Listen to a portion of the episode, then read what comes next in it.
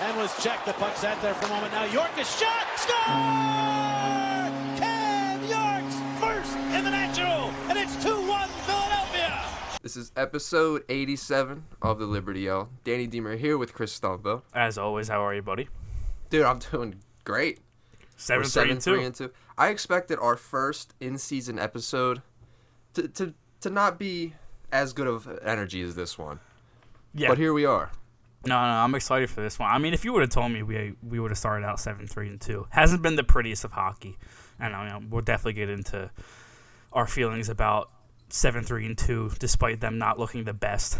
Um, but yeah, I mean, seven, three, and two, seven, three, and two is seven, three, and two, no matter which way you put it. So, uh, I mean, I'll take that over three, seven, and two. You know what I mean? So it's nice. It's nice to see them winning. It's nice to see Hart be Carter Hart and do what he has done to start this season. I mean, we'll definitely get into him, but yeah, I mean, it's just like you said. It's nice to sit here and talk about a win and not sit here and complain about a Chuck Fletcher, like we said before record, or any of the moves that he made this offseason. It's it's nice to sit here and actually be positive about the Flyers for once in the last what six months. I feel like it's been. And I think it partially has something to do with the fact that our expectations were just so low coming into this season. Yeah. Like, yeah, they're getting outshot. Yeah, they're getting outchanced. Maybe if this was a different year where we had higher expectations, we'd be like, oh, this this record is it's fugazi. It's not going to last. But, Mm-hmm. like, we might as well just enjoy the ride while we're here. No. Because no one projected us to be shit, not even us. So we might as well just enjoy the ride, see how far as it goes. I mean, like I just got done saying, I mean, watching Hart doing do what he's been doing for the last since the start of the season has been nothing short of amazing. I mean, he's fourth in the NHL in goals against with a nine a one nine seven, um, and like the two guys in front of him, uh, Jake Oettinger, he's number one. He has seven games played, but Villy Savage. Savage. I mean, he was unreal in the playoffs last year, and he's just starting where he left off. Um, but Kevin Lankinen, he has on 191, but he only has four games played, and he's third ahead of Hart. So, I mean, technically, in my eyes, Hart is third in the league in goals against average because the guy in front of him only has four games. Hart has double that, eight games. So, I mean, he's just top five in goals against average. He's top five in save percentage. I mean, it's just. He's, You know what I would. what? Sorry. No, go ahead, go. What I would like to see in comparison to those other goalies is the amount of games he was trailing in, or this, that, and the other, or he is- was, or his team outshot the other team, like Oettinger's team outshot the other team, which isn't happening for Carter Hart. Like he's winning in spite of getting outchanced every night, which, I mean, he hasn't lost a game in regulation yet, and he started eight games. It's unreal. His numbers look like his Everett Silvertip numbers that we used to post on our account back in the day. I know. I'm pretty sure that Blues game was the first game of the year that we outshot the other team. I, that could be false, but I'm pretty sure that's the first game we've outshot a team. I mean, First or at, at like maximum second. maximum second. Like, absolute seriously. ceiling second game. Yeah, I mean the Ranger game, 36 to 19 shots. The Rangers. I mean that's just in, incredible. I don't know how it, that game. Carter Hart 1-0. stole a point in that one. Stole. He, he just stole a point straight up. And then the next game, that was a back to back, I know, but uh, the shots were 44 25 Toronto in that game. Um, and like you've said before, uh, other than the Toronto and what was the other game that we weren't in at all?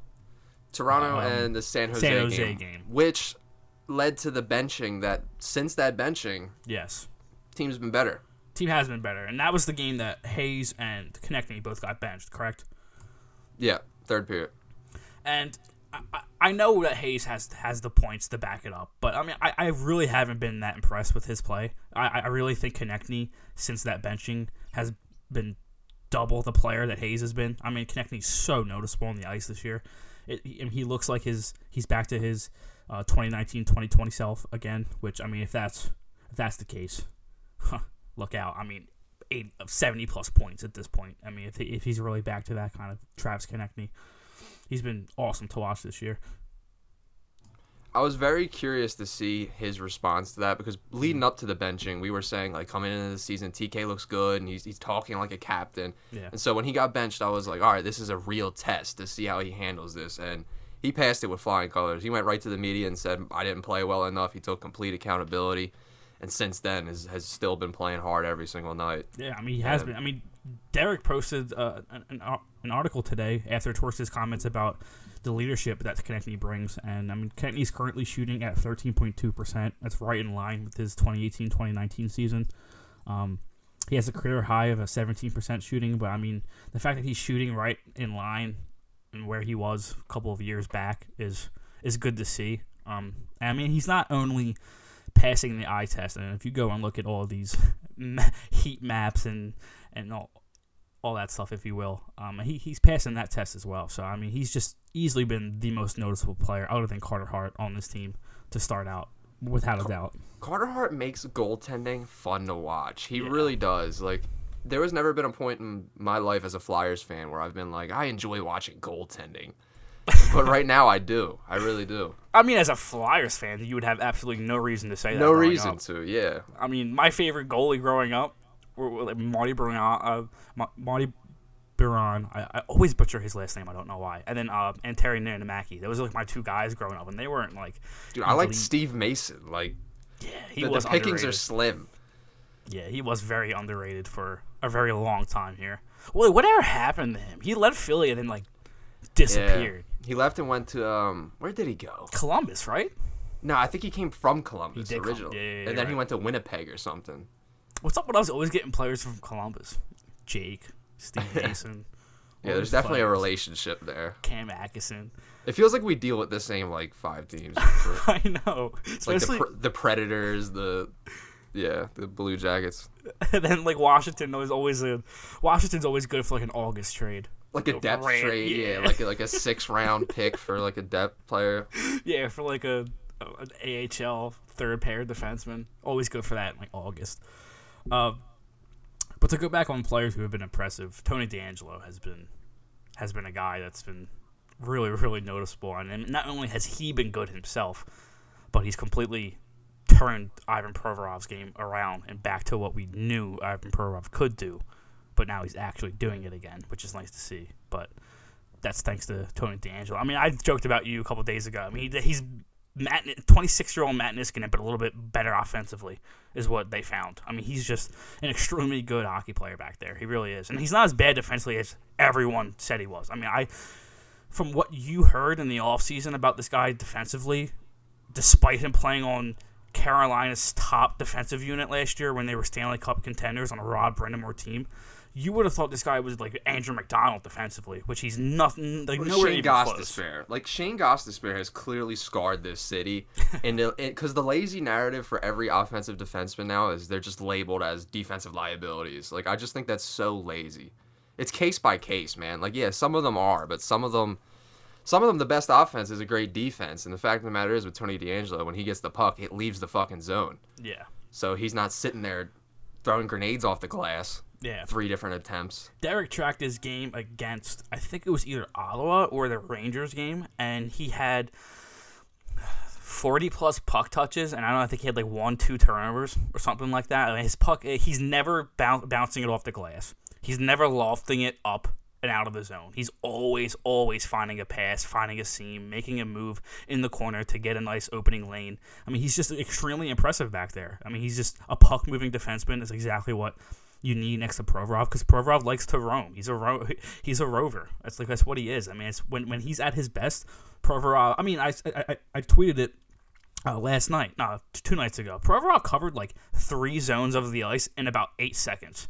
And that's when I looked at myself and I was like, okay, this guy might be back, back, back. Because, I mean, that's vintage Ivan Provorov, just hovering the entire ice in like 10 seconds. It was really, really, really fun to watch. So it's clear he needs a fiery partner that can move the puck in order to completely activate him. And I think the Niskanen comparison is accurate because not only does he have the, the on ice ability that Niskanen has, but he does have that off ice fire that I've talked about. Like the guy's just a gamer. Like he's a guy in the playoffs that I want in the corners, getting aggressive, responding to maybe a cheap shot last period that other team laid. I mean, he's already gotten himself into trouble a couple times after the Uh, whistle, yeah, getting And, mad. like, that and that like that's gonna be a part of it, right? Like people are gonna be annoyed with him going too far at times and maybe getting a penalty here or there. But I really think it does something for the identity of the team to have a guy like that on the back end. I really do. Absolutely, 100%. I mean, having a guy who's not the biggest guy in the world, but it, he's he's willing just to don't punch. give a fuck. Yeah, he's willing to punch somebody in the face if he's too close to Carter Hart, which I like. I mean, he's just been an impressive add to the hockey team. He's a good hockey player. So, I mean, it's been it's been fun to watch him. What are your thoughts on Farabee? Uh, well, he started slow, which was expected.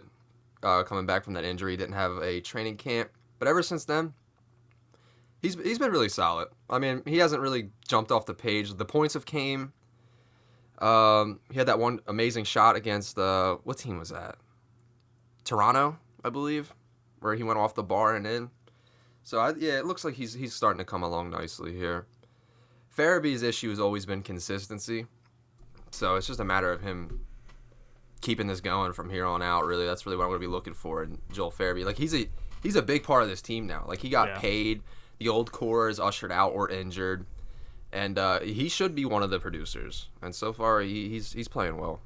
I mean, you also got to take into consideration the injury that he had Yeah, of course. and uh, the time that it'll probably take to him to get back to 100%. But yeah, I mean, he's been. I don't think he's been bad. I don't think anybody on this team has been. I mean, I don't think you can look at anybody on the roster and be like, you've been actively bad, actively hurting the team. Like even like Zack MacEwen has been playing his role well. I mean, Sedlak has been one of my favorite players they've picked up in a really long time. Like it's Tyler Pitlick reincarnated with him. Yeah, Um, he's, I- he's got all the tools, dude. He really does. and he- he's uh, you said it best a couple nights ago. He is the perfect bottom sixer to have on a playoff type team. I mean, he is fast. He battles. He goes to the hard areas, the dirty areas. I mean, he's just an extremely good, just gritty hockey player. Um, and he's a good PT, uh, PK guy too. So I mean, it's just the whole uh, the whole package with him. I mean, it's an extremely impressive waiver wire pickup. I know, I know, me and you always joke about waiver wire pickups and stuff like that, but I mean, he's been extremely impressive. Um, Yeah, I so- constantly see myself saying like, "What a shift," Yeah, or just like him popping out on my screen. yeah, like, Honestly, doesn't do anything crazy. Doesn't have an ins- a high skill, or is not gonna deke anybody out of their shoes or anything. I mean, out of their skates or anything like that. But I mean, just a solid hockey player that's gonna do the dirty work, get in on the forward check. Um, and yeah, it's it's it's, it's nice to watch. It, re- it really is. He's he's been fun. So here we sit with a seven three and two record, but with a goal differential of plus four. Um, be honest. Do you see this trend continuing? Like, where? What is your realistic expectation going forward? Because they have kind of set the bar of you're gonna get a good hockey game to watch every night. Yeah, I, I, I- I think that's going to continue. Whether it, whether that continues to, to, to winning is another conversation. But I mean, I think before we even started the season, I mean, me and you have been on this podcast multiple times talking about we just want to watch them compete. Whether they lose or win is another thing. But we just want to watch a good hockey game where it doesn't look like they don't give a shit. And it doesn't look like they stop playing. Um, and that's what we've gotten. And I, yeah, I mean, I, th- I think that's exactly what we're going to continue to see. And I also think they know that they're leaving their goalies out to dry. I mean, Laughton's commented on it a couple times, multiple times. Torts keeps saying, even today, he was like, yeah, some guys are, are practicing well, doing the right things, but I mean, we're nowhere even close to where we need to be.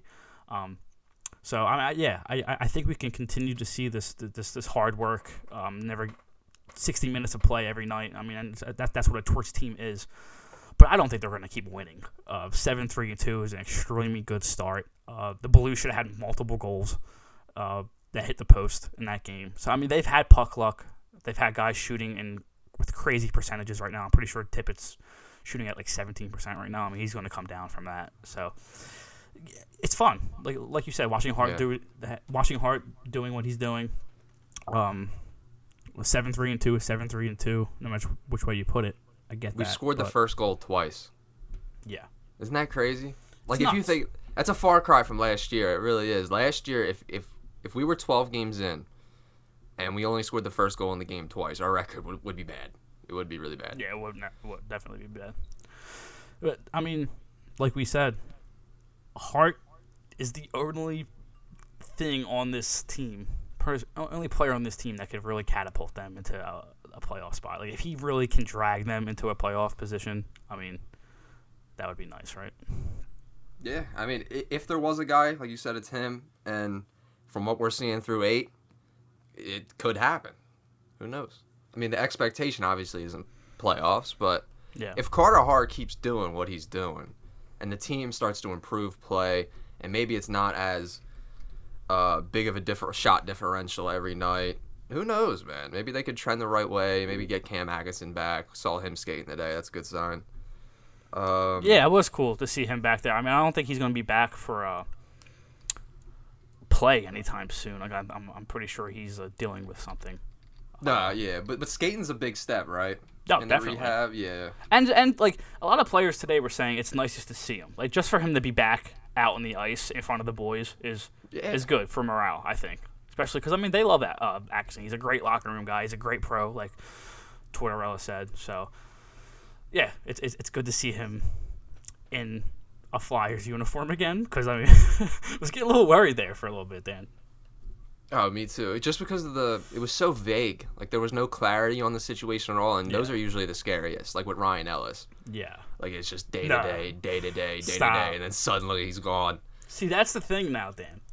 That's the thing now with in, in, in Flyers land, where any injury that happens, especially with the new rules in the NHL, this lower body, upper body shit, nobody knows whether it's a five day injury or whether your career is done. Like it, it's, it's it's it's insane. It, it's I was just thinking about it the other day, and the fact that we're still like it, that was a bubble thing that we were dealing with with that. And now that we're still dealing with it now is so annoying. Like, I'm, not, I'm not asking you to give me the full fucking description of the injury. Like, I'm not asking to see the fucking lab results, but I mean, like, goddamn, dude.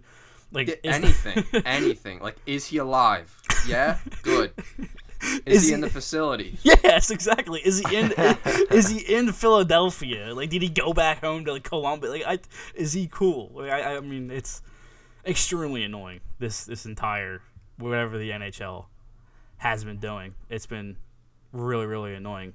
But um, we do have a special guest today. Uh, I know we had TMS Tie My Skates Pod on last episode, but um, this time it's just one person. It's not a whole crew. Even though that was fun, Dan. Oh, that was a great time. We got definitely got to link up with the Tie My Skates boys again at some point in this season because For we sure. made we made some early predictions that uh, I think we all predicted the Flyers to start a little slow too. So Yeah, definitely. that one's already wrong. But we here got an NHL correspondent for the fourth period, co-host of Brotherly Pods, Stick the Hockey Pod, and Wrestling Audio. He's a Flyers Twitter staple, Anthony Di Marco. Hey boys, what's going on? Thanks for having me. What's up, man? Thanks for coming on, man. Ah, anytime. Uh, you guys have really been uh, spitting fire on your account, uh, so it's uh, really nice to be here. I gotta say. Yeah, I mean, I had to get that Risto tweet out. I had to let him know. I mean, he's. I mean, we haven't really gotten into him yet. We were just Danny. Who were we just talking about? Why am I blanking right now? Cam Atkinson. Yeah, we were just talking about Cam. Seeing him skate. Him being back today, skating around was nice to see. Um, but we haven't gotten into Risto, and he's another guy that Torts has sat for a game and has has disciplined. So I mean, the response from Risto last game, in my opinion, was his best game as a Flyer, arguably. I mean, I thought he was fantastic last game. I don't know about you guys.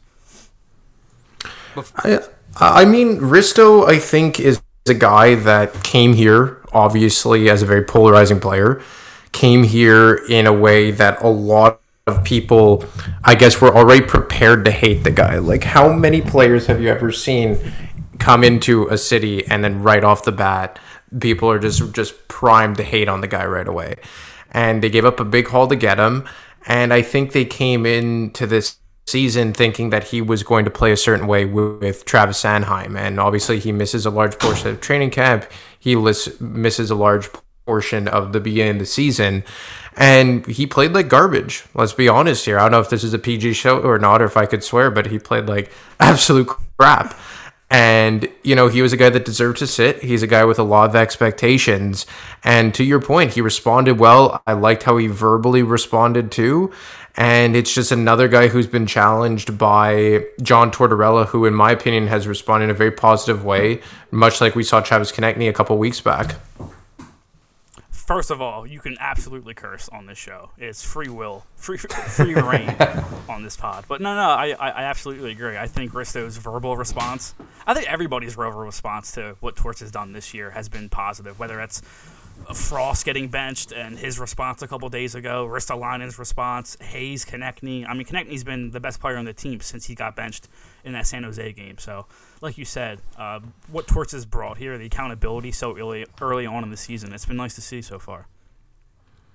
Yeah, and I think that was something that was missing. You know, yeah. when you hear Keith Yandle go on Spin Chicklets and talk about how he had a fantastic time last year in Philadelphia, like, hey, that's great and all, guys but uh, you guys sucked ass, you know. So I, yeah. it's not really encouraging that you guys had a great time, and that you were all just happy to be together, like the the Hayes Club with Yandle and Atkinson and all that. And look, uh, came in here because I think a lot of people felt a little too comfortable on the team. Like, I, I, forget who said it. I think it was actually Charlie O'Connor when he appeared on a podcast a couple weeks ago. I believe it was the Athletic Show, where people took Tortorella's comments as like, oh, I have major concerns about the room as like everyone hates each other, everyone's like at each other's throats. But I think it's on the contrary that everyone was just a bit too relaxed. Like, you know, I, I was I inter- spoke with Danny Briere before the season started to do a preseason interview, and he mentioned a lot about body language as something that needed to change. And I think as much as it's weird to say when you talk about NHLers, I think this was back to getting back to basics for this team and learning how to respond to criticism and learning to respond to critiquing. And even a guy like Ivan Provorov, you know, someone who a lot of the team, a lot of the fan base rather, was ready to run out of town after last season, specifically after his media availability to close the close the year. And I think that he's been excellent. I think he's been their their best defenseman. Obviously, room to improve. I think that for what they need him to be, he could still do more in the way of play driving and all that. But I think that just across the board, there's been very few players this season that on an individual basis I've had problems with. Yeah, I mean, I agree. I think me and Danny just got done saying I don't think there's anybody on this team that you can point to and been like, you've been actively bad this season. So I mean, you've had guys that have been iffy, like the Frost is, and those guys. But I mean, nobody has really been really, really bad to the point where like you're noticing it on a nightly basis. If that makes sense. So I agree, definitely. Yeah, and when you when you look at how much money, and I and I spoke about it on my podcast today uh, on Brotherly Pod, that they have about twenty five million dollars out with injury right now. So imagine if you dropped, and I use this example of like, forget the players that are out that are making that cumulative salary with Ellis and Torian, Atkinson, and JVR. Imagine if you dropped $25 million worth of players on this team right now. Or let's just say 23, because obviously we know they would be right up against the cap. So let's shave off $2 million for some breathing room. If you drop two forwards, let's say, with a combined impact of $23 million. Like, let's just say, I always use this example, maybe because I'm up in Canada, of Marner and Matthews. You just drop them on this team and you remove the two worst forwards. It makes a big difference, you know? Like, imagine you add like a, a top end center, a top end winger to this group of team, and you push Hayes down a notch, you push Konecny down a notch, you give maybe Joel Farabee another set of players to play with, aside from let's say more bottom six meat and potatoes guys like Allison and Scott Laughton. Like I think it changes a lot, and I think when you consider how much money isn't playing right now for this team, it's pretty impressive where they've gotten to. And look, the majority of that is in is because of Carter Hart and his elite level goaltending. There's a case to be made that he's been the best goaltender in the NHL this year. A lot of it has to do with opportunistic scoring earlier in the season. Obviously, the last two games has been better by the way the process, but it still is impressive to be seven three and two when you have twenty five million dollars sitting on the sidelines. Oh, absolutely. I mean, me and Danny were just talking about how you. I mean, you have a one C you have a one right-handed defenseman, te- uh, potentially both sitting. You have a top six winger in Atkinson not playing. Patrick Brown's a good bottom six guy, but like yeah, like you said, I mean, there's just so much money sitting on this island right now, and the fact that they're still putting up good, good games. I mean, Danny just guys I'm talking about in the beginning of the podcast.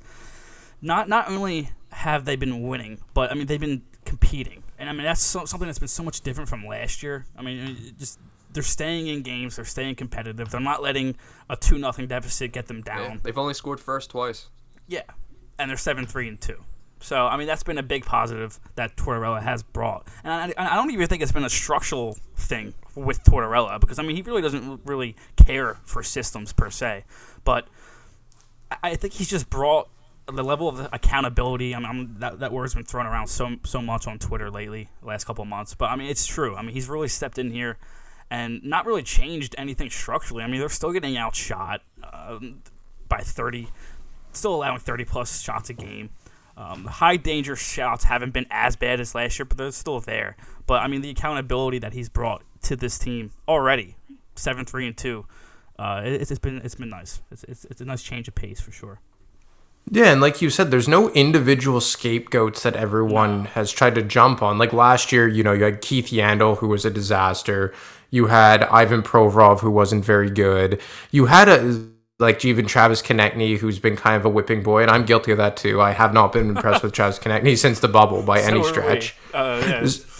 and, it's just like when you when you have to call things objectively, you have to be consistent as well. And I'll say like Travis Konecny has really impressed me. Do I think that he's like a top line winger that a lot of people still think he is? I don't think so, just because I don't think he's that great defensively. But for a five and a half million dollar winger. He's been everything and more that you've asked for this season.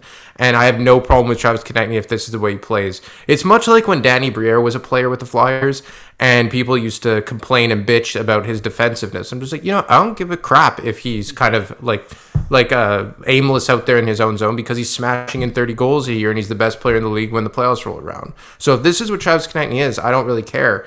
But like you were saying, is that this year, as much as it sounds like almost you're coaching like a bantam team, it was getting back to basics and just learning to play the right way. And then the wins were going to come after that. And that's what we've seen. Like it's been very back to basics, showing effort, having accountability, not quitting. And like you said, they have been getting outshot. They have been getting crushed in terms of possession and expected goals and chances for and against and all that.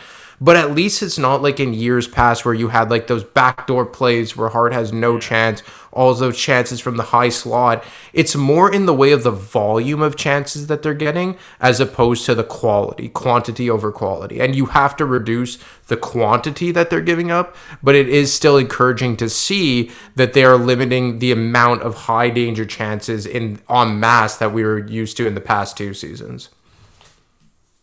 Yeah, I mean, I can agree with that because I mean, I would rather try to fix a team giving up quantity over quality. Trying to change a team giving up quality chances in the slot is a lot harder to, to, to change than it is, it is with quantity. So I mean, if they can cut down these shots on goal by like five, six shots a game, I mean, you're really looking at an extremely good defensive system in front of Hart. And I mean, like, like, like you said, it hasn't been like Hart's been standing on his head like he has last year. These post to post saves. It's been like point shots, shots on the wing that he's seeing.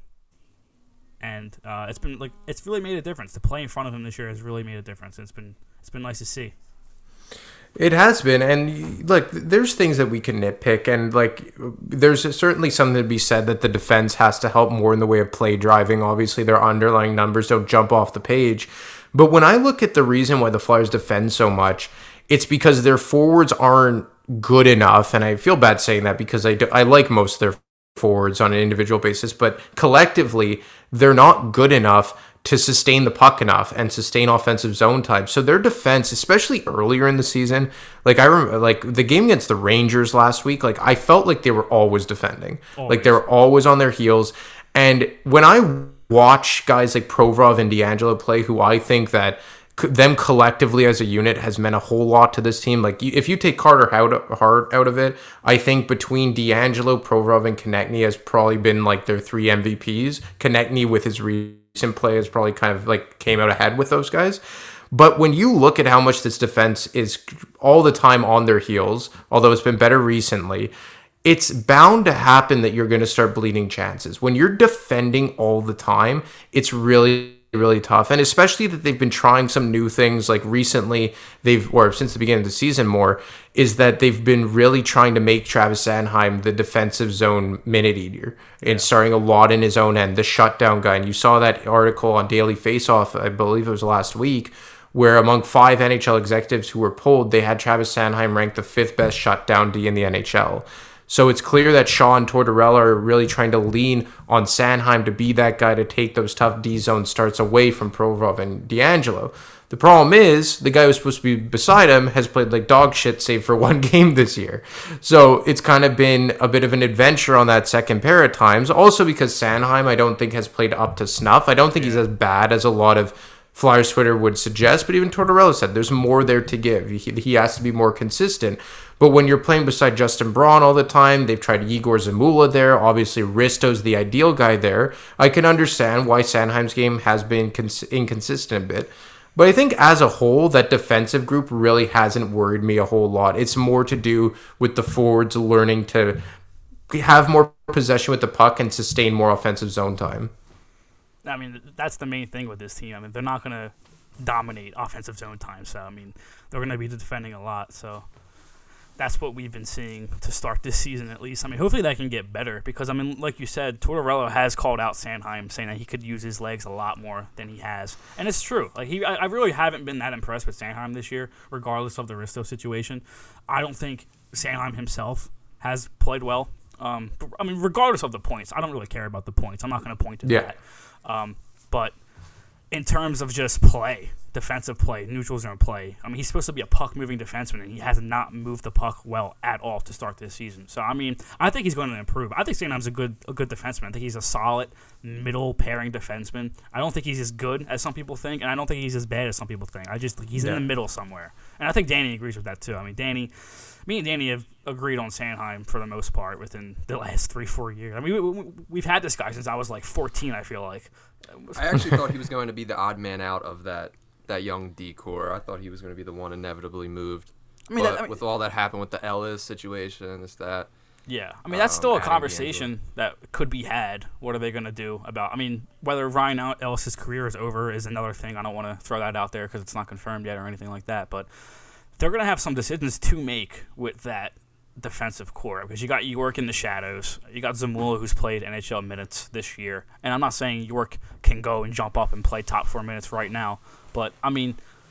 In the future, they're looking for York to fill one of those top four roles. And are you going to be paying Provorov, DeAngelo, Sanheim, Ristolainen, and York all in like three, four years because York is going to be due a deal soon. So I mean, it's just not an immediate answer, but I mean, it's something to think about with Regarding this season, to Anthony's point about the 25 million in dead money, it really Yeah. starts to get you excited about what this season could be as a launching pad going forward. Just the the foundation that can be built. I mean, you have to think JVR's money is going to leave the books. Yeah, Hopefully, Sean Couturier comes back healthy. We'll see what happens with Ellis. We hope Atkinson's back before the end of the year. Um, but it, it's a great foundation. Even though, like you said, they're getting out chance, they're getting outshot, but just the compete level, uh, it's night and day from last year. It really is. It's are we going to talk ourselves into a, a the Flyers like squeaking into the playoffs? Is that what we're doing right now? If if by Christmas this continues, I, I will be on that train 100%. but one thing I wanted to ask you guys is Carter Hart has had great opening stretches to a season before, but is this the season that he's finally going to hit that form that we all thought he was going to hit because of the Tortorella system and limiting the amount of grade A opportunities and hopefully building that culture? Well, look, I've always been a believer in Carter Hart because I'm a guy who I value a lot. I value play a lot when the chips are down. And when are the chips down in the playoffs? Now, to be fair, have we had a lot of playoff games in Philadelphia the last few years? Obviously not, right? So it's hard to kind of judge that. But I remember the one time Carter Hart was in the playoffs, albeit in the bubble in Toronto. I thought he was their best player and I thought that he really stood like stood up and really stepped up rather that's a better term to use. And he really went to he stared Carey Price down the ice and he beat him. And he was the only reason why the Flyers got to 7 games against the New York Islanders. And to be honest that's another reason why I've always been so high on Ivan Provorov because I thought Ivan Provorov was their best skater in the 2020 bubble so, in terms of Carter Hart, do I think that he's going to maintain this level of play? Of course not. The way he's playing right now, if he were to sustain it, it would be like a historical season of epic proportions, even more so than we saw Igor Shesterkin do last week, last year. And you know, aside from Connor Hellebuyck, no goaltender who's played at least ten games or more has a one uh, what is it a, over a 1.5 expected goals per 60 or goals saved above per 60 and carter hart right now is almost at eh, two expected goals goals saved above expected per 60. As you can tell, I'm not very well versed with the analytics yet, but I'm getting there. so the way he's playing right now is almost at historical levels. So do I think that he's going to maintain this pace of play? No. But do I think that he could finish with a save percentage in the neighborhood of 925, 930? Absolutely, because I think that when Carter Hart has kind of sustained hockey in front of him, he's a guy that can really like elevate his play. But when you see the dysfunctionality that has gone on in Philadelphia the last two years, obviously the 2021 season where he struggled personally and mentally with all the shutdowns and the restrictions, and then the absolute disaster that the team turned into. Then you go to last season with a long list of injuries, especially on the defense, the rotating cast of guys behind the bench where you had three different guys coach the PK and the and the defensive unit. When John Torchetti joined and you had Nick Schultz there for a bit LaPerriere was on the bench for a game. Yeah. just an absolute it was a clown show back there as far as the coaches went last year in my I was opinion. behind the bench at one point man. I was yeah exactly. Like uh, they were pretty soon to putting Bundy back there even though he hates the franchise oh, no. but, all joking aside, you know, like I think that now that you have sustainability and consistency behind the bench, and the defense as a whole has been healthy for the most part, and now Carter Hart kind of knows what to expect on a game to game basis, we're seeing him play very well and exceptional. Again, I don't think he's going to have what he's he at like 947 save percentage right now. He, like he's currently second in the league with a 946. Behind Oettinger or Hellebuyck? Yeah, behind Jake Oettinger. Yeah.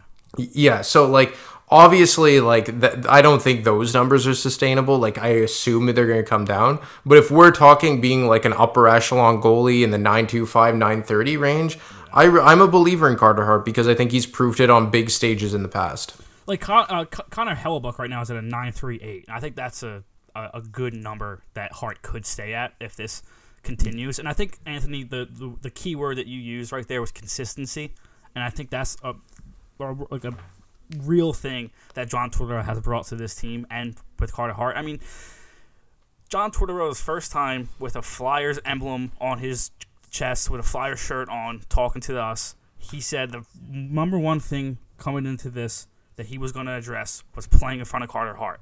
That was the first thing he said, and it's shown. I mean, he's really, really, really fixed. I mean, not all the way. Obviously, he, they have so much more to do. But I mean, the consistency, like you said, Hart can expect something every night. Expect one thing every night. Expect his boys to be laying out for block shots every night. And I think that's really, really helped him is the consistency in front of him, the consistency in coaching with Tortorella. I mean, I think it's been a real, real, real help for Hart. Yeah, for sure. And I just wanted to correct one stat because obviously I'm no analytics guru. In terms of goals saved above expected per 60, among goalies who have played at least five games, only Hart, Oettinger, and Hellebuyck are over one per 60. So just to cover my bases, I don't want the mob coming after me in case. but but yes, I do think that having some consistency in front of you is a big part into having goaltending play at a good and consistent level because I know goaltending is a position that is very isolated and it's probably easy, the easiest one to quantify solely through the numbers. But for anyone who's actually played the game, there's a big correlation between strong defensive structure and really good goaltending because there's a human aspect into it. There's a consistency. And you look at like Connor Hellebuyck, who by his standards did not play a good, did not have a good year the last year. He goes goes from a Paul Maurice system, which was very high flying, wheeling, dealing, to now you get Rick Bowness, who is one of the more defensive structured coaches in the NHL. Jake Oettinger, I mean, they go from Bowness to Pete DeBoer, and I think DeBoer is a good structured coach, but at the same time, I think Oettinger is just elevating his play to a very high level, like we saw in the playoffs last year when he had won the best series of the last two decades against the Calgary Flames.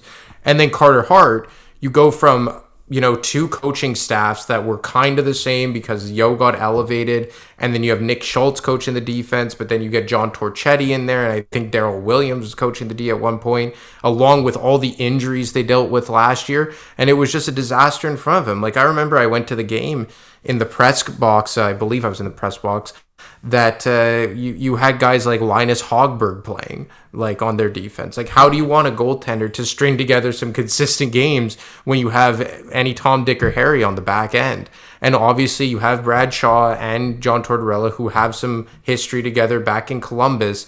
And I think this is the most important guy to get right here because, you know, even the pre disaster era, like pre mediocrity era before like 2014, the biggest issue in Philadelphia has been the goaltending. Now they have the goaltending, but they got to get everything else right. Yeah. But in terms of high end talent, I think that Hart is the only guy you currently have on your roster who would quantify of having who would qualify as having potential as high end talent. Yeah, I can agree with that. I mean, me and Danny have been saying over the summer. I mean, Hart is the only guy on this team, in my opinion, that you could look at and be like, okay, this could potentially be a franchise guy at one point in his career. Um, I think that's the only person on this team that you could look at and say. I mean, I think Farabee is a good young player. Um, Cates is impressive. Provorov's Provorov, but I mean, I think Hart's the only guy you can look at and like, hey, he could drag you to a playoff series if he wanted to. Like, he really could, and he's that good. I mean, like you said, he's the only reason why. Honestly, he's the only reason why they beat the Canadiens in that in that bubble.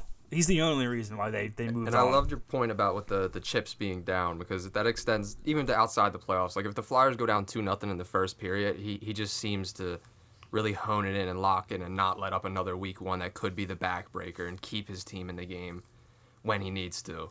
And um, I've really enjoyed watching Carter Hart through eight. Yeah, and the, the whole point about the chips being down, like maybe sometimes that's a detriment to me, but that's a reason why I've not been a big Sean Couturier fan since the 2020 bubble. Because, and look, I understand that that was a very unique situation. You had to go away from your family. We were, what, three months into COVID. I get all that. Yeah. But at the same time, because there's such a small sample size of playoff hockey in Philadelphia the last 10 years, that you have to use it. It's the only kind of it's the only example of playoff ho- hockey we can reference unless we go all the way back to 2018 against Pittsburgh. And that's what three coaches and a general manager ago. So I don't really think it's fair to go all the way back there. Or what? No, it's four coaches or whatever. There's been so many coaches here, I've lost track. But uh, like Sean Couturier and for that matter, Claude Giroux, I thought were really disappointing in that uh, playoffs. And I thought that ever since then they had to move on from that group. Now they moved on from Giroux, Couturier, they hitched their wagon to, but he hasn't been around for 12 months at this point. But then I look at the guys who really stepped up in that playoff series uh, or in, in the playoffs in general, and the two guys that are still on the roster who really, really impressed me were Provorov and Carter Hart. I think that Hayes had his spurts too, but I think Laughton and Konecny really kind of uh, faded into the shadows as well in those playoffs. So that's why I've always kind of beat the drum of Carter Hart and Ivan Provorov. And look, Ivan Provorov is an elite defenseman in this league. He'll never be an elite defenseman in this league. Hell, there's even questions if he's a number one in this league. But I think he's a guy that when the chips are down, he really elevates his play and shows that he's a really big gamer, an ultra competitive guy. But even at that, he doesn't have that ceiling of Carter Hart. So look, obviously you look at a guy like Cutter Gauthier, but he's still ways away. But I know that, and I don't think it's a secret that the Flyers are very, very high on him, and maybe he's that one piece in your system who could develop into that coveted high, uh, high end talent. But as of right now, the only guy I think you could really dub that as is Carter Hart. Absolutely, absolutely. And uh, another thing, another guy in those playoff series that I was absolutely ready to move on from was Jake Voracek. He had one point in that Islander series, and after that, I was completely ready to get rid of him and move on. But I agree, Carter Hart's definitely. I mean, Danny, we uh, how many times have me and you sat here and said that he is the only player on this team that could be a franchise guy? How many times have we sat here? Oh, countless times. And in the offseason, we've said he's the only player we would just wouldn't pick up the phone for. Everyone else Yeah. Willing to listen. but he would be the only player where you're just hanging the phone up basically as soon as they mention his name. For me, he's just that good. I mean, he's still so young too 24, 23. How old is this kid? 19? Like, 24. fuck. I mean, But- outdueling Carey Price at 21 years old, that's, that's Yeah. insane. Should have given him a little head bop too, like Grant did with uh, Gallagher. Was that Gallagher he did it to? Who was it? Oh, the head tap. Yeah, who'd he, I forget who'd who he head taps. That was but- great. I was in a bar screaming when he did that. That was awesome. Well, you are right. Uh, I forget which way you said it, but they would. I got a text the other day that saying that they would trade almost anyone for the right price right now, and I responded with like, I assume that the one guy that you wouldn't trade is Carter Hart, right? And it wasn't a yes or a no, but I was led to believe that wink, wink, nod, nod. That's exactly what it is. And I think that there's some guys on this team that they would rather not. And uh, look, like I know, like how many times have the fans trade Konecny or Provorov the last twelve months? It feels like every second day you have a Konecny or Provorov trade.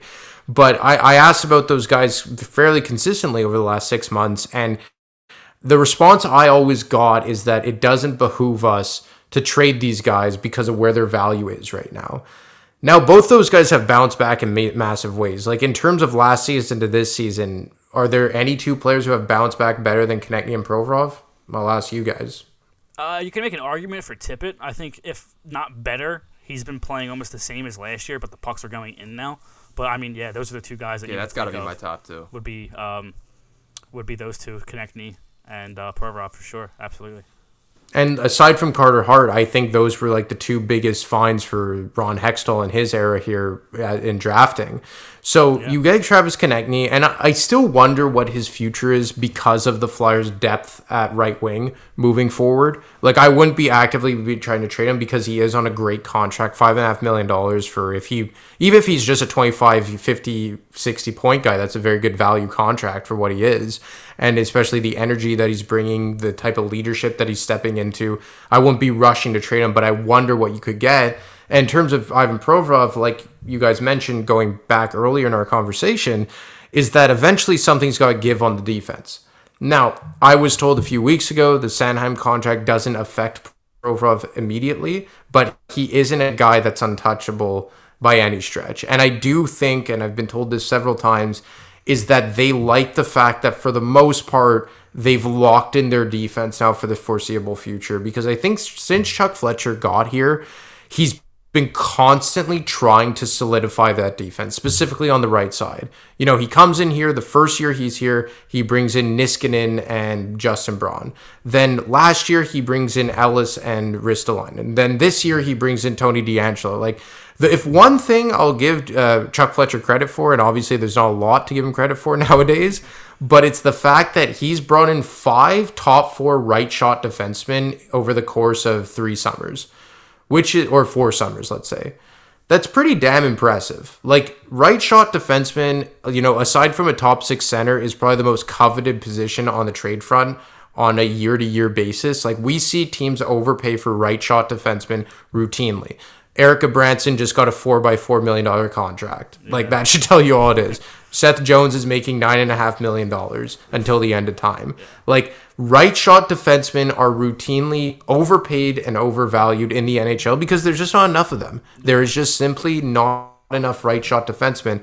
And Chuck Fletcher has continually went out and found these guys. And I think that now you they look at this team and they say, We've got Provorov, we got DeAngelo, we got Sanheim as our top three defensemen. Hopefully, Tortorella could get Ristolainen to a point where he can be that number four guy. And I don't know if they're in a rush to break that up. Now, granted, on the left side, you have a lot of organizational depth. You have Cam York, you have Egor Zamula, although I'm almost curious if they're trying to transition him to a right shot or to a right side D based on the way they've utilized him this year. You have Emil Andrae. Like they have a lot of depth on that left side. So it would stand to reason to speculate, well, they just extended Sanheim by eight years, and now you have all this depth. Are you going to try and move on from Provorov? But I still don't think that any of the defensemen they have on their roster or in their system, maybe Tony DeAngelo, because I think he's been excellent this year, but I still don't think either any of these guys can play to the level that Provorov does, both in terms of eating minutes and eating those minutes at a decently high level. So I just I think that they really like the way, or maybe not really like, but they're finally content with the way the overall defense looks, and I'm hesitant to assume that they want to break that up. I mean, I wouldn't break anything up right now, but I mean, in terms of two, three, four years from now, you really have to start thinking about what you're going to do, especially on that left side, like you said. There's so much depth alongside that. And do you think in the beginning of the year they really thought York was going to come in here and take take a spot and have Provorov, Sanheim, York to start out the season? Do you think like they were a little disappointed in the fact that they had to send him down? I think so. I mean, he's a guy that has a large pedigree, and obviously, I would assume there's a vested interest in him, not only because he was the first first round pick of the Fletcher Flahr era, but also because you passed on Cole Caufield and Alex Newhook and, in a way, Matthew Boldy to draft the guy. So, I mean, it doesn't look great right now. I'm telling you that. And I think that Cam York was a guy that they really thought was going to step in here, play alongside Justin Braun on that third pair, presumably get some second power play unit time. And he just wasn't good enough. And I do think that there is a bit of a um, misconception as to what Cam York is or what Cam York should be. And I remember Jason Martinez was talking about that he had heard from someone that there's still a lot of work to do with Cam York and that he maybe isn't a guy who is wheeling and dealing and going to be like, for lack of better terms, like a Shane Spear type. And a lot of people want him to be that offensive defenseman, but I think the Flyers think that he's a bit too chill on the ice yeah. and that they think there's room for him to get there, but they still think there's a lot of work to do in his game. See, I, I've never thought he's been an offensive defenseman. Like, if I look at Cam York, that's never been the, been the title that I've thrown on him. I've always seen him as like a two way kind of cool, calm, collected, kind of coasting, like a Kimmo Timonen type of defenseman. I've never really labeled him as a guy that's going to go out there and put up points. I mean, I think he's a great uh, quarterback on the power play. And first of all, to start this conversation with him, I, defensemen in general just take a very long time to develop, and this kid's only 21 years old. People, I mean, people are going to have the Caufield versus York talk and all that bullshit. And I mean, you see it on the timeline now. But I mean, defensemen take longer to develop. York is going to take you longer to develop. But I mean, I sat on this podcast and talked to Danny, and you mentioned that the Flyers really expected him to come in and take a spot. I mean, I expected him. I mean, I, I sat on this podcast and I said, I if he's not on the team to start the season, something went wrong. Like something went very, very wrong. And looking back on it, something did go very, very wrong. He didn't win a spot. He looked bad. He didn't look like iffy or okay or whatever. He looked bad at in training camp and then got walked in the preseason. And that was kind of like the last straw, I guess, for him to kind of get yanked back. But I mean, yeah, I mean, I just think he takes uh, defensemen in general just take a longer time to develop. So I mean, you just got to be patient with this kid. Yeah, and I think there was also a sense of entitlement that rubbed Torts the wrong way, yeah. from what I'm led to understand. Because look, he came in last year he played well by all accounts. He was playing a lot on the top pair with Ivan Provorov on his right side. So I think that everyone kind of just assumed he was a slam dunk. And of all the guys, of all the younger guys who made the roster, like Laczynski and Frost and Allison and Tippett and Cates, I think York was the one that everyone, and myself included, pegged as the guy who had a really high ceiling. Like, damn, he can come in here, maybe get a lot of, you know, uh, five on five minutes, start producing on the power play, all this. And they just really thought he was too chill on the ice. And that's that's really what it comes down to. And in terms of Caufield, like, look, the guy is an exciting player. I live in Montreal. I see him up close. I see what he's done to this fan base. But we also have to understand that he's playing with Nick Suzuki, who's a very good young centerman, which means a lot for wingers. And I don't know if Cole Caufield in Montreal would be the same Cole Caufield in Philadelphia. Like, would Cole Caufield playing alongside Scott Laughton be the same thing as Cole Caufield playing aside? And I love Scott Laughton. Don't get me, don't get that misconstrued. But I think that we've even seen it now that since Scott Laughton's moved back to center, his game has dipped a bit. He is a much better winger, and the Flyers just desperately lack centermen. And I think that's why you've seen, even going back to last year with Mike Yeo and now John Tortorella, why they've been so hard on a guy like Morgan Frost because that spot is so wide open and they still haven't found a guy specifically Frost just because there hasn't been a lot of contenders for that spot because every centerman Ron Hextall ever drafted was a complete bust. So it's been Morgan Frost's like I guess spot to lose for like 3 years now. But I think that's why you've seen Tortorella be hard on Morgan Frost because it's a position they desperately needed a kick in the ass of.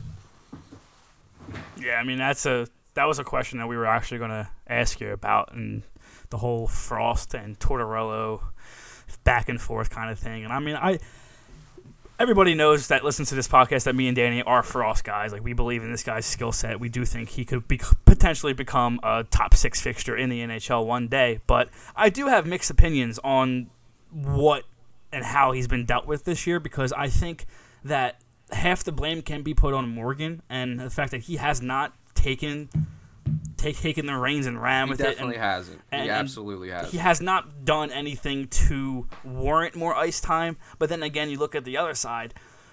Tortorella says, "I was told Frost is this offensive guy that can score goals, put up points, and do all those things. And I haven't seen it yet, and I agree. He hasn't done that yet. He hasn't deserved more ice time to." Prove that, I guess you could say. But at the same time, you know the guy's skill set. You know what he can do, and I, I- don't think they've put him in the spot. Besides, like the first two games. I think the best line mates he's played with so far have been JVR and Tanner Laczynski. I mean, I, I think arguably uh, the Frost, Laurier, and Laczynski line was the best line against Ottawa a couple games ago, and they were really good against the Blues again. But I, I think in terms of you know what you are expecting out of Frost, that's offense. So to get that out of him, I think you need to put him with better players, but at the same time, I understand the fact that he doesn't deserve to play higher in the lineup because he hasn't really gone out and grabbed a spot and, and proved anything. But I don't know, it's, it's, it's conflicting feelings on it because I'm honestly I'm tired of talking about it. The kid's like 23 years old. I understand like he's gone through some injuries. He missed a year. The shoulder injury was weird. Same injury that Couturier had almost a game before. Um, and like I, I, I do believe in his skill set. I think he could be a good player in the NHL. I think he's a winger. I don't think he's a center. I think he's a winger. But Yep. um, yeah, it's just I, I'm just wondering what you think about that. I, I love the fact that you say he's a winger because I know everyone hates LA Vigneault here. Um, and maybe it's just because we're both from Quebec, so I have some kind of allegiance to him. But he absolutely need to be fired. I, I will say that. But I think that to this day, AV was the guy who best utilized Frost. Because do you remember whenever AV had Frost, to be okay, he's going with Giroux and TK. He's going Yes. with Giroux and Atkinson. He didn't care. And I think Alain Vigneault wasn't a developer.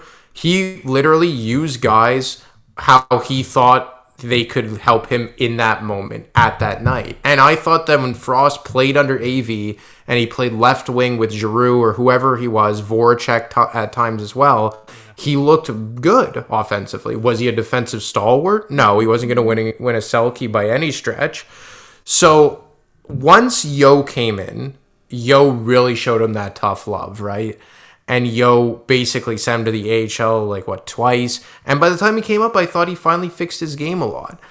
And I think I'm I have mixed feelings on Frost because I there was a part of me that kind of got a bit frustrated, just everyone thinking he was going to be Claude Giroux 2.0 before we even saw him. So I kind of started out a bit behind the eight ball with that.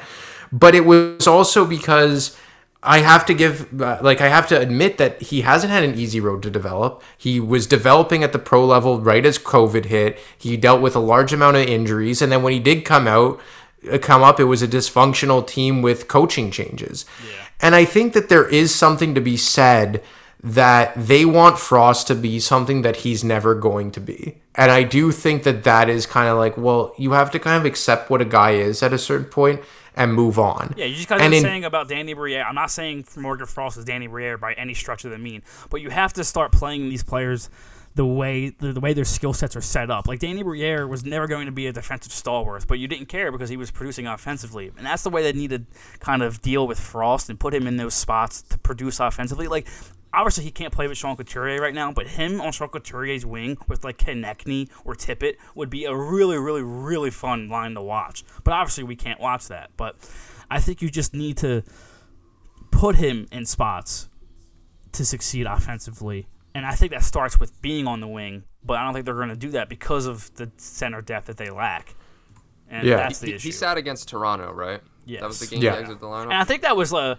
I I mean, I don't think it was on purpose because of it was like a kind of hometown reunion kind of thing, but I, I do think that kind of rubbed, not rubbed Frost the wrong way, but he was like, damn, like I that it, it could be taken away from me that fast because his family was there, his dad was in the stands, so yeah, His response has been a little better since then. oh yeah, Yep. Arguably Very his- good game against Ottawa. ar- arguably his two his, his best two games of the season. I know he scored two goals against the the Devils in the home opener at the season opener, but I mean I think his game against uh, the Blues was really good. uh, with Laurier. I mean, you're going to get so far producing offensively with him. Um, he should have an assist on that nice play in the wall. Deked the guy out of his skates, really nice edges, fed Braun on the point, and Braun hit the uh, post. I, think he's been playing really well, but I, I, he needs to be playing with better players. Like that's what Morgan Frost's skill set brings, and I think maybe putting him in the center between Cates and and Farabee would be a nice little line. But like it just doesn't seem like Tortorella wants to mix up those top two lines right now. So maybe him and Sedlak would be cool.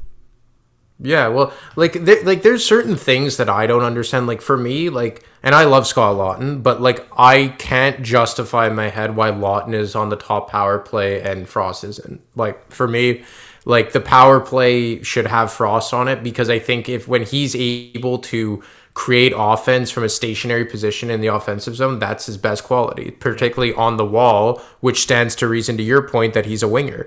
And now, look, uh, like in terms of Nick Deslauriers, I do think that Deslauriers is a lot better of a player than people give him credit for. Like in terms of fourth liners, I don't really think that he's bad at all. Like No, I think I've he's loved- generated good. Sh- I've, I'm sorry. yeah, he could play. Yeah, I'm sorry no, go ahead. I'm sorry to cut you off, but I mean, I, I've loved. I mean, I've talked a lot of shit on Deslauriers.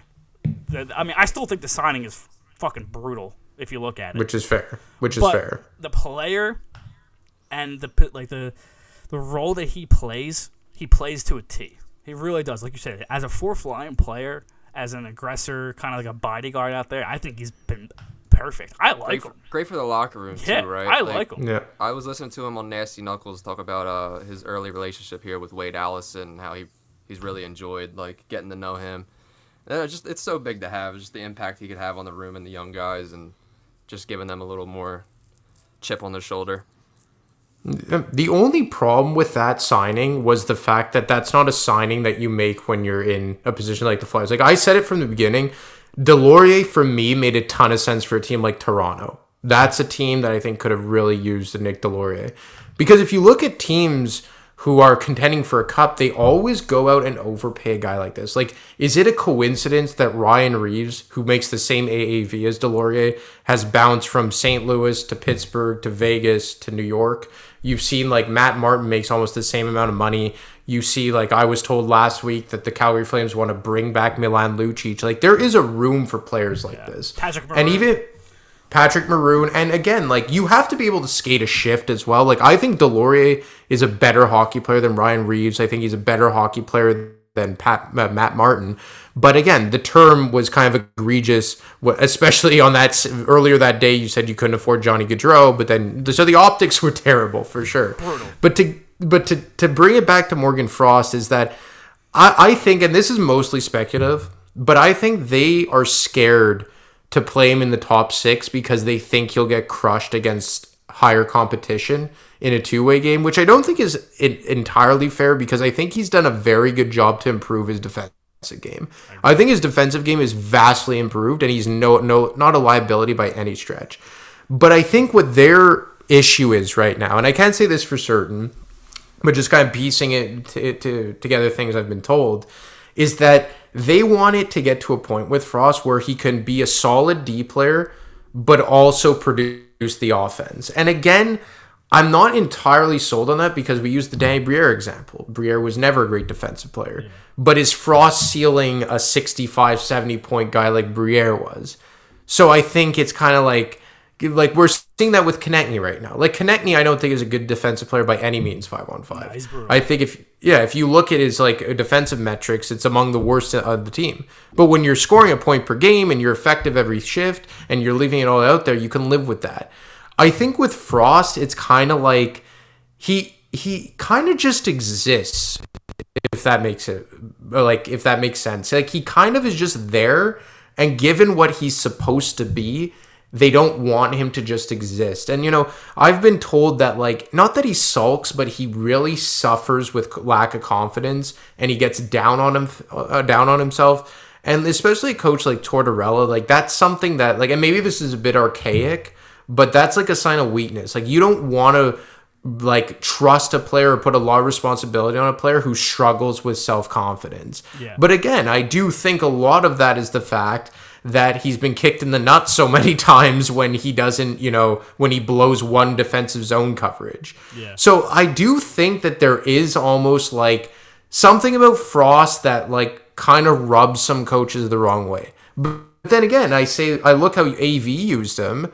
And under AV, it was always he got that regular shift. He played on the power play. He played with Giroux, but for whatever reason, they're steadfast on making him a centerman. And it's just I don't know if there's a path for him consistently on this team because a the coaches don't trust him enough to play him in those top six roles or give him that top power play time, but also because the player hasn't done enough individually to force their hand. Because I look at a guy like Wade Allison, who's been challenged a lot by um, by uh, uh, Torts uh, recently as well, and I kind of dubbed him as a bull in a china shop. That sometimes like his over energy gets him into problems. But I think after being challenged and he played, how long was he with Sedlak and Deslauriers? It felt like for a big stretch. And now he's gotten his his game to a level that now he's playing with Laughton and Farabee in the top six Yeah. because individually he made the most out of playing with Sedlak and Deslauriers. He was he got his individual game to a point that it justified Tortorella to bump him up, and I think that's what they're looking for with Frost. See, that's a great point because that's what me and Danny just got done saying before we hit record. We really think this is John Tortorella trying to build Frost up from the bottom, trying to build his game up from the from doing the little things on a four flying kind of roll and being hard in the corners and, and coming out of the corners with the puck because that's something that Rocky Thompson touched with Jason. Uh, what's his last name? I don't want to butcher Jason's last name. Mertitas. Martinez. Uh, I, I listened to his interview with uh, Rocky Thompson maybe a week, a week or a week and a half ago, and uh, Rocky mentioned uh, in that San Jose game that Frost won a battle in the corner against Tomas Hertl, and Tomas Hertl Yep. is a very solid, very solid player, and Frost won a defensive corner battle with him and, and exited the zone, and I think that that's.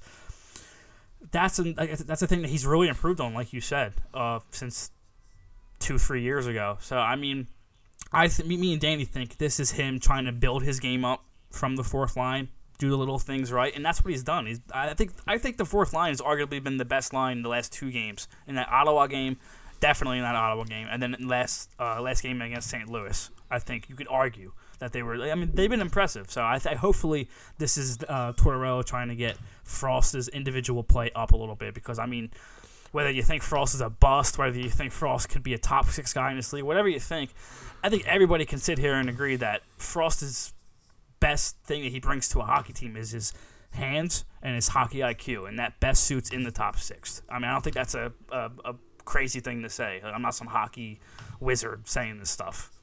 Yeah. No, you're absolutely right. And I do think it's going to have to come to a point here where you accept what he is. And look, maybe I'm wrong. Maybe they they finally they they crack the code on this guy and he becomes like a 55 point centerman who can play as your 2C and be responsible at all ends of the ice. But I don't know if you're always you're going to be able to have your cake and eat it too with Frost.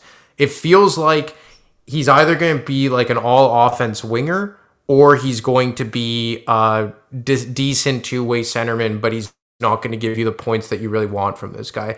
And to be honest, like I know everyone wants that 200 foot player, but like you know what, you could go find those anywhere. Give me the guy that's going to score points, Dude, especially. we have like 18 of them. We have like 20 of Exactly. them. How many more do we want? We have Cates, we have Laughton, we have Hayes, we have Couturier. Like, holy fuck. Just give me a dude who just produces offense, who produces sick passes, who produce who's a playmaker. I don't give a fuck about two-way play. We have like a million of these players. Noah Cates is a guy who's a two-way player. Laughton, I mean, I've, I've just named them. It's so annoying. Like, like you just said, give me a guy who just produces offense. Who gives a fuck if he isn't that bad, that good the other way? You have 18 other guys who are good that way. I, it, blows my mind. It really does. And that and that's the problem with the team i think is that they're trying to insist with it. Like i've said it b- back to last year is that it felt like mike yeo told them just like we need you to be this. And if you can't be that we have no use for you. I can't say that for certain but based on the consistently on how they've used him even now with tortorella there's something about him that I think rubs has rubbed these coaches and maybe the management the wrong way in terms of them and I think it's the confidence. And that's one thing that when you're a pro athlete if you struggle with confidence like it is going to be very very tough for you. Like hell, you go play in a beer league game as a goalie if you struggle with confidence you're going to let in a few stinkers, you know what I mean? Like it's in all walks of life when you're confident in yourself it translates through your ability to succeed at whatever action you're doing or whatever task you're doing. And I think that he's a guy, and that's not all on him because he has been dicked around, injuries, COVID, all that. I get it.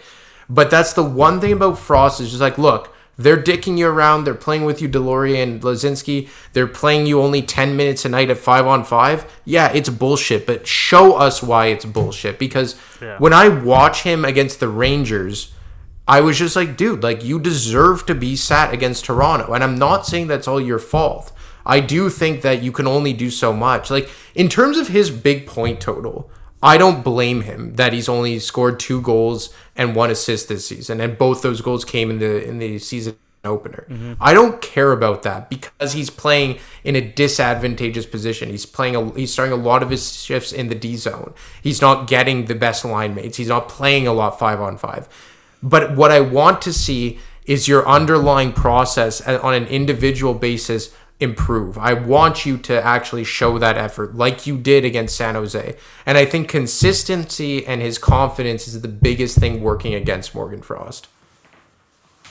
I think that was perfectly put. I have nothing to add. That was beautiful. Speak, speaking of confidence, it appears uh, Owen Tippett is getting more confidence lately.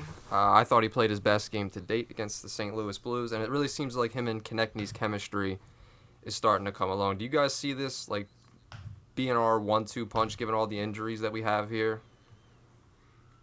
Yeah, I I mean Owen Tippett is a guy that, you know, uh, some people took issue with that where I said that he had a 25 30 goal ceiling. That's not what I think he's going to project to. I think that's his ceiling. I think 20 to 25 is more a reasonable eh, like neighborhood for where Tippett would fall. He gives me a very um Joffrey Lupul esque vibe about him. Like that's like the kind of vibe I've gotten from Owen Tippett. And look, he has a very high shooting percentage right now. He's shooting at almost 19%. I think his career shooting percentage is 8. So even if let's say you want to split the difference a bit and he comes in around 12, I think he would be pacing for about that 20 to 25 goals because right now 3 goals, 7 games, that's a 35 goal pace. Obviously he's not a 35 goal scorer in the NHL, but he's always been a volume shooter. And I was speaking to a Western Conference GM about 2 3 weeks ago and he was telling me that when he scouted Tippett way back when, the thing that was almost kind of like a detriment to him or a detriment to scouting him was that he was such a volume shooter and when he turned pro he had such a hard time converting and when a guy shoots as much and generates as much as Tippett has and we even saw it last year like he was shot out of a cannon when he joined the Flyers last year generating the most out of any flyer but when it's not converting and you're generating that many chances, it kind of makes you be like, okay, well, is this guy just going to kind of screw me in the end because I'm just waiting for them to go in, but he can't bury them? But now that he's actually burying them, and I think he's playing a good two way game as well, I think he's looking really good. And the fact that he's been playing on the left wing, I think opens up a lot of doors specifically for himself in the Flyers lineup and for the coaching staff because they're they're loaded on that right side. You know, you have Konecny, you have Allison, Atkinson if and when he returns. You have Tyson Foerster, you have Bobby Brink, you know, maybe just a fourth line guy, but you have Zayd Wisdom. The Flyers are loaded on that right wing. So for Owen Tippett, if he's able to stick on the left wing, and especially as a guy who is a shoot first type of player, as a left winger on that off wing, it could be very advantageous for him.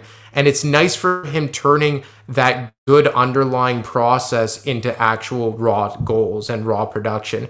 Because look, it's great to be a good player in terms of possession and this and that, and you do all the little things right. But as we've learned with JVR, I don't give a shit that you're good, that your Corsi's good and you generate more than you yield. But when you make $7 million, I want you to put, you know, actual production in net. And I think that Owen Tippett is a guy that was kind of starting to feel, make some executives feel like, okay, he's going to generate a lot, but that's not helping us on the score sheet. But now, recently and in recent games, you know, five points in seven games, I think he's finally starting to translate that good underlying process into raw raw production. We really almost went an entire episode without mentioning JVR. Damn, that was god damn, that was close. but uh, yeah, no, I think Tippett. I don't even think he's been playing that much different from last year. Like, I think the shots are just going in now. Like, I, like he was never going to shoot the percentage that he was shooting last year because it was so low. And I think he's finally starting to back to a normal shooting percentage. Um, because I, I think the two way game has been there since he's come on. Uh, maybe the defensive game has improved a little bit, but in terms of an all-around game, like you said, I mean, he came into the, the season when he got traded here last year firing. Like he, he was uh, shooting in all cylinders. So um, I, I I think he's looked the same, but now it's the process is a little bit different, and the, the- obviously the results are the, the goals are going in. Like he's getting the bounces. That his last goal. That, that's all you need to know about how his luck's turning right now. Like his puck luck right now is is pretty good. So it's, it's, Yeah. it's exciting to watch. This is really at 74 minutes. Damn, we've been talking for a while. Hey, time flies when you're having fun, boys. Yeah, it does. Danny, Game anything? against Columbus in Yeah. about 50 minutes, right? Yeah, 609. Yep. I guess I guess we should wrap this up soon. Yeah, we about yeah, definitely wrap it up. Anthony, how much longer we got you for, man? Ugh, Whatever you want. I got pff, another five ten minutes. I think I'm good for. If you have any questions, I've had a lot of fun talking with you boys. Honestly, it's nice to talk to some people on Twitter who aren't completely out of their fucking mind. That's nice. It's a nice change of pace. I agree because there is a lot of people on the timeline that The amount of people I have to mute, I have to mute is just it's insanity. But you know, but yeah, if you guys got any other questions, uh, fire away. I got uh, five ten minutes on my hands. Wait, Yeah, so let's you- lo- I'm sorry, Danny. Go ahead. I was gonna say, let's talk about the game tonight. Columbus obviously not off to a good start. I actually, they were kind of a sleeper team for me going in this season. That has already backfired on me. They're three and nine. Gaudreau has nine points in twelve games.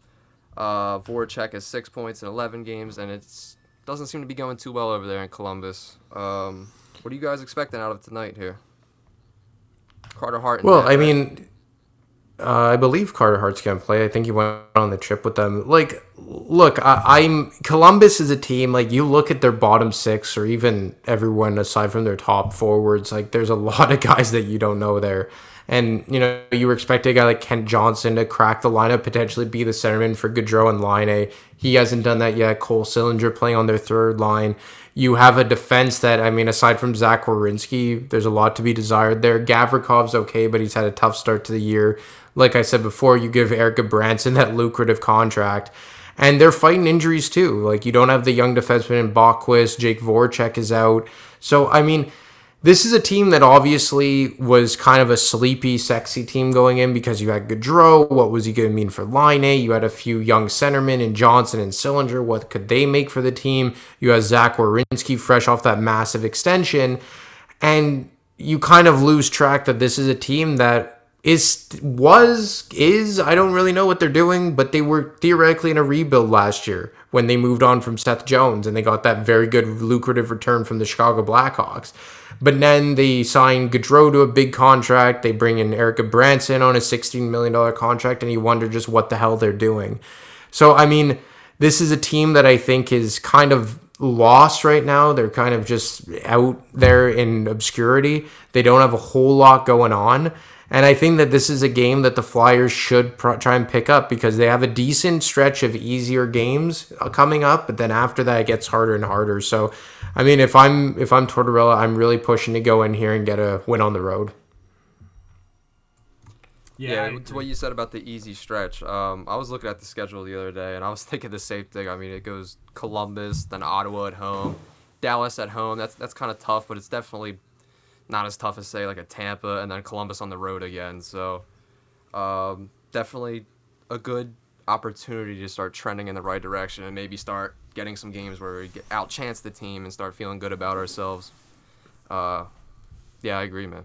like you said, I mean, it's a good it's a good chance to build off a game where you outchanced, outshot, and outperformed a team for the first time this year. So if they can do the same thing they did with St. Louis and look good and outskate and outshoot a team, that that'd be nice if they could go back to back doing that. So I'm excited. This is another team that hasn't been playing very well, so it's another chance to kind of pounce on a team that's kind of injured right now. So. I'm excited. I feel like we never play well in Columbus. Like, I hate that fucking cannon. I hate everything about the the camera angle that's involved when we watch these games in Columbus. I hate the camera angle in Florida as well. But I, I hate everything that has to do with games in Columbus. So I mean, I'll obviously be watching, but uh, it should be fun. Man. I I feel like we've gotten like two games a week. Like, what the fuck's gonna be going on with all this?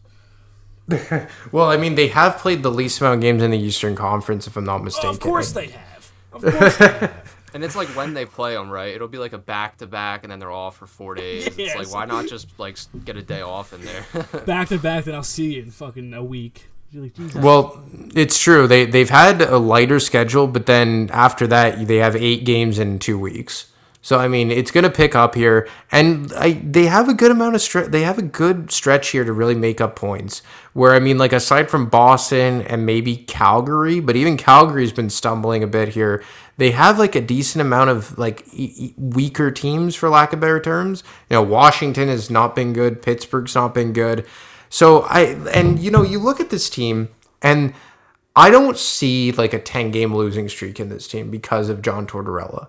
So even if they aren't a playoff team when all is said and done, and maybe they aren't even on the bubble when all is said and done, I think it's going to take until like February or something between before this actually falls off the rails, if at all, because their underlying process wasn't that great to start the year. And as you guys mentioned, after the last two games they played, specifically against St. Louis two nights ago, it's a very good opportunity to really start building on something here. So, if anything, it would stand to reason that their process is only going to get better as we move deeper into the season. That's kind of how I'm starting to feel. I feel like throughout the beginning when we were winning games, I was trying to temper my excitement, my expectation. Part of that's just because of the PTSD of being a Flyers fan. But Fair the enough. more and more you see them putting this out, and the more and more I watch John Tortorella in the media, and I'm impressed with some of the things he's saying. I'm, and the way I see Carter Hart performing, I just I, I really feel like um yeah we're in for a, a fun year, a fun watch year. Yeah, I think it's regardless going of playoffs come. The process is going to be fun. and it's different, right? Like I like look, I love Giroux, and I think that Giroux and even by extension Jake Voracek were really kind of hard. Were wrong done here, or however you want to say it. I'm sorry, not good with analogies. They did. They didn't get a fair shake here. Let's say by Ron Hextall, but. I'm so happy I don't have to see those guys jump over the boards anymore. It's just it's a breath of fresh air, and even to an extent, it's nice to see Sean Couturier out there. It's like it's such a fresh product, and it just feels different for the first time probably since like 2012 when they moved on from Richards and Carter, and they brought in guys like uh, who they bring in Jagr and Lilja and Talbot and Voracek and Simmonds all those years ago, and I just think that even though the team may ultimately not end up being a playoff team, and you could hear people bitch and moan that, oh, they should just tank for Bedard and this and that, it's still been a more enjoyable product to watch because it's finally something different as opposed to the prior eight, nine seasons. Oh, absolutely. It's incredibly refreshing. It almost makes you feel like it was long overdue. Should have been done Oh, way big time. before this point. Yeah, I mean, me and Danny just got done saying a couple days ago that we felt that, as much as we love G, that the Flyers around G kind of seemed like they played behind G instead of with Yeah, it him. just ran dry. It just ran dry, man. It ran its course, and it was absolutely time. We'll always love G. We'll always love what he done here, and like you said, we'll always feel like the organization didn't put him in the best opportunity to succeed here.